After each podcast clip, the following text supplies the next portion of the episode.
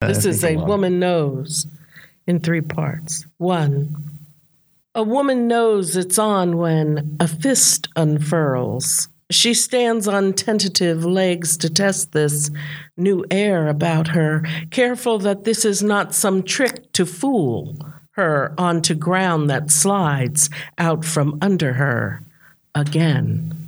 She inventories tired bras, proletariat panties, trades them in for lingerie, sleek, cool satins, delicate lace made of thin air, all worth a month's salary, all for him.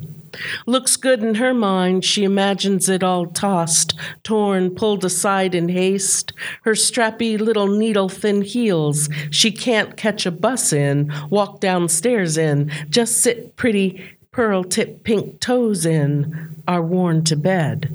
Because the entire effect, all that suggestion, all that promise, just won't let him wait seems plausible, seems sensible, somehow it's on again. Two.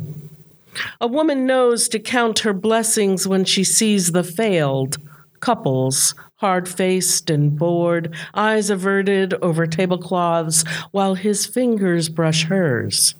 Her mother has been silenced, is more satisfied than even she. And listen, sisters no longer worry coast to coast, cajoling and coaxing as if she were a mule, stubborn on a hill. A woman knows to keep the peace as holidays arrive in quick succession. There is no choice but to settle in, try it on, let it ride, test it out, be someone's someone, a taken care of woman.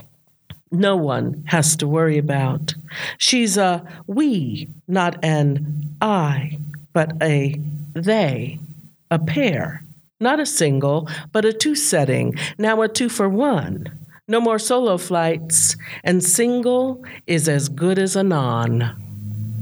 Three, a woman knows it's over when the sound of his breathing makes her want to smother him, not gently, but firmly and for sure, the way a shoe snuffs a bug. The weight of his hands on her flesh makes her tremble, the way mares shiver beneath flies. So she ducks, runs circles, raises dust, bristles at the smacking sounds, kisses in her ear. There's a shame in this. A quiet, guilty, bad girl, woman, mother turning back to whore kind of shame in this. What she had once prayed for and received, she now rejects, keeping her quiet in the dark.